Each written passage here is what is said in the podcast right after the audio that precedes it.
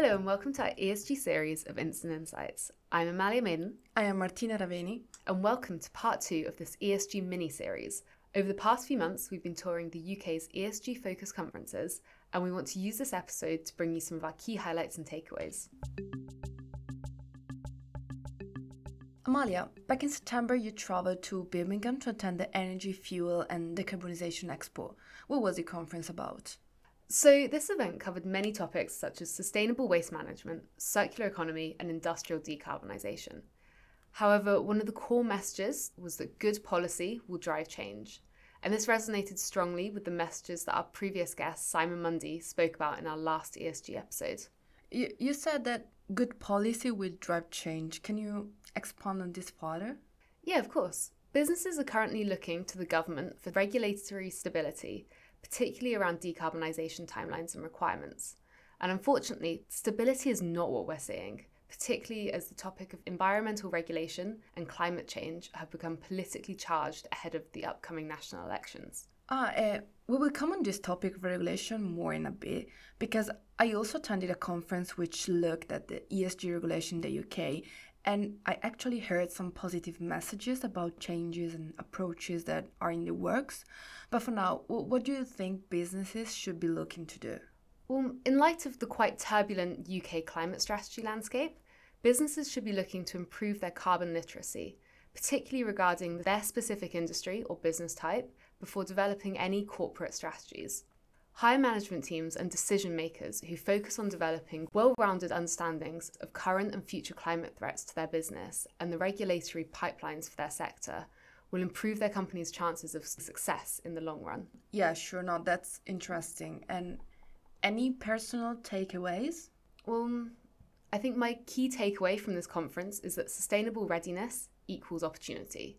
There is a strong need for companies to transition away from just thinking of decarbonisation and ESG as a box ticking exercise and instead consider this sustainable revolution as an opportunity to take steps to prepare their businesses for the future. There's so much opportunity to collect and analyse data around your business's carbon footprint, and this can be used to help identify any barriers that the business might currently face in its path to net zero.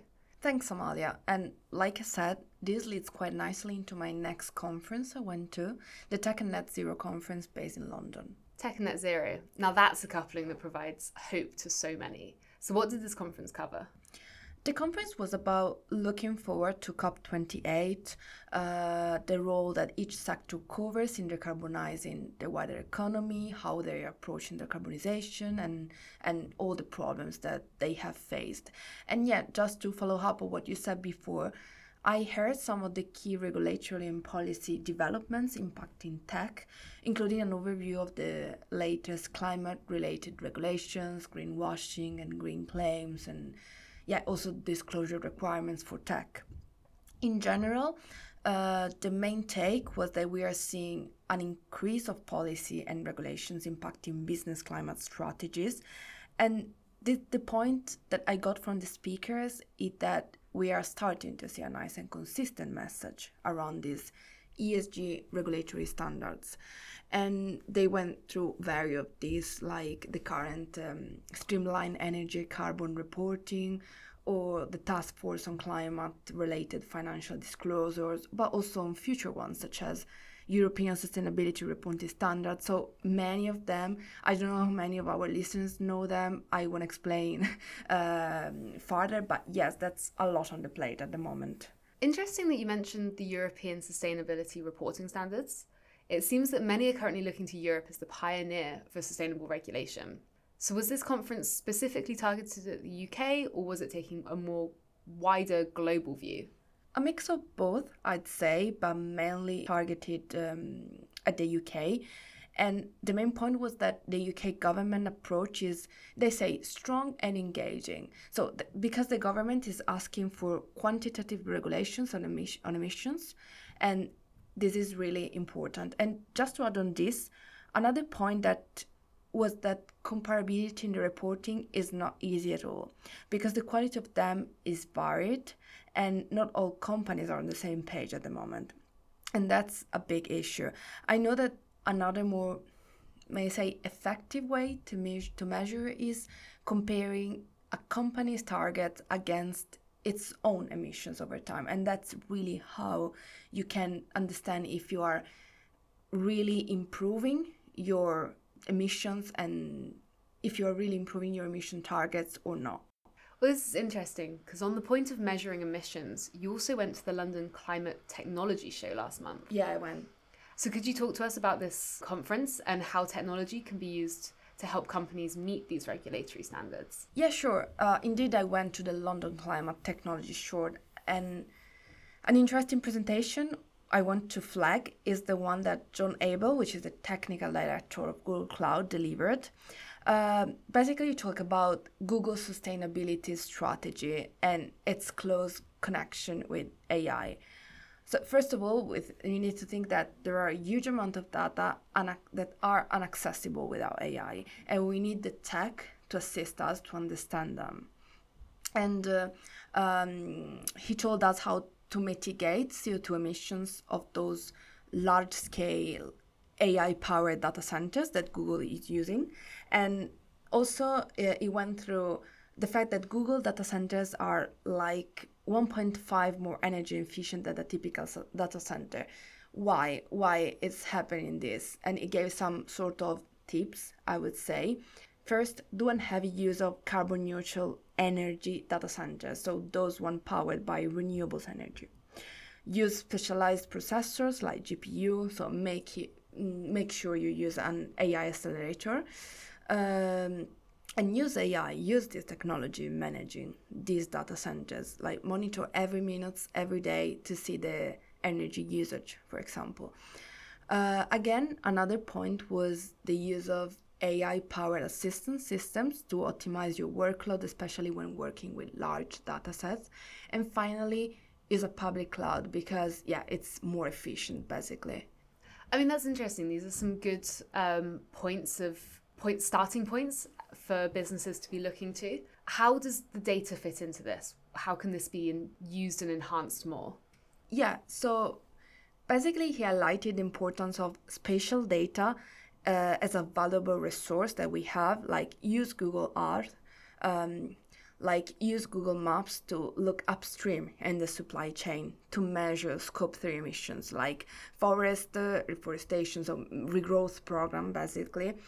And use your own data, add this public available data from Google Engine, use open public data, like for example, UK has a lot and freely available of them, and then use the AI, use generated data to generate new insights. Uh, now, this generative AI technology is said you don't have to be a deep tech savvy, but now the tech is available to all. Just think about how you can develop your your own code even if you're not an expert. So that's an exciting era. Yeah, and I think it's quite interesting. Obviously, this has come from a Google perspective um, as yeah. a speaker. However, it's definitely something where there are a lot of technologies and a lot of companies starting up in this space that will definitely be able to help with supporting using this ESG related data. And from this month, Amalia, were there any new conferences that we can learn from? Well, just the other week, I attended the Blue Earth Summit in Bristol, and this was a particularly interesting conference because it focused on supporting environmentally conscious businesses, particularly in the startup space, and discussed how they can grow and develop whilst maintaining a strong focus on nature regeneration and sustainable practices. The keynote speaker here was Professor David Olusoga, who is often referred to as Britain's leading thinker on community and belonging. Now, this is a topic that we don't normally delve into quite so much, but the social side of ESG is also really important because he spoke about the inequalities that minority groups across the UK experience when connecting to nature and the importance of nature connectedness for improving national engagement in protecting our planet. That's a really, really interesting topic. What did he say? Well, quite honestly, he delivered some truly shocking facts. First was that the UK has ranked lowest in nature connectedness out of the 14 largest countries across Europe. And this suggests that as a nation, we're severely disconnected from our national surroundings compared to where we could be and where we should be.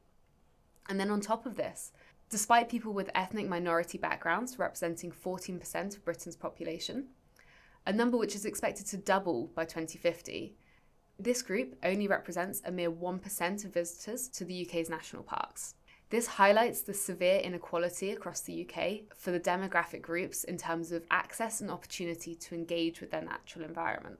And it poses the question of if, as a nation, we're not connected with nature, how can we make the personal behavioural changes and sacrifices that we're expected to make to help protect it? No, indeed, that's a good point, and this is really a concerning trend that we are seeing, uh, not only in the UK, but let me say around the world, and particularly with the I'm thinking about mass urbanization that's occurring in many developing nations also.